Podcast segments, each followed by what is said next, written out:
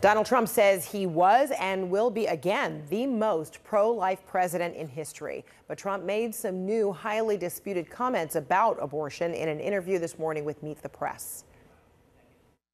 You have New York State and other places that pass legislation where you're allowed to kill the baby after birth. Here's CNN's Daniel Dale with our CNN fact check. It was an interview filled with false claims, some of which I'm comfortable calling lies, and I think abortion was one of the topics on which he was most dishonest. So he claimed during this interview that New York State and others have passed laws allowing people to kill babies after birth. That is out and out wrong. No state has done so, Republican or Democratic. That is infanticide illegal in all 50 states. New York, in fact, passed a 24 week abortion limit with exceptions after that for the health and life of the pregnant woman and the viability of the fetus. And that, of course, was not all. He repeated his false claim that Nancy Pelosi had been in charge of Capitol security on January 6, 2021.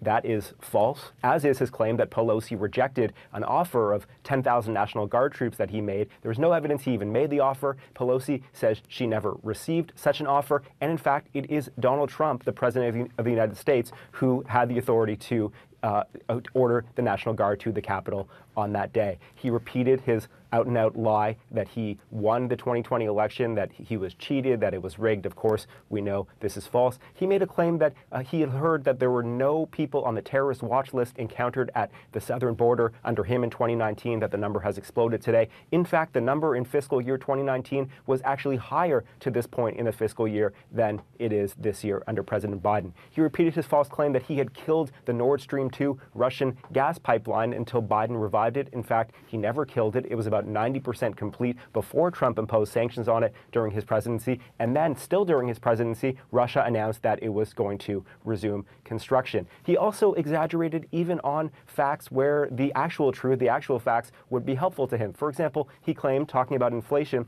that the price of bacon has gone up by, he said, five times under Joe Biden. Well, it has gone up, like a lot of things, but it's gone up about 11%, not five times, not even close. He also said the U.S. left behind about 85 billion, he said 85 billion dollars worth of military equipment upon the withdrawal from Afghanistan. The actual number is significant, but again, nowhere close to what Trump said. It is about 7 billion.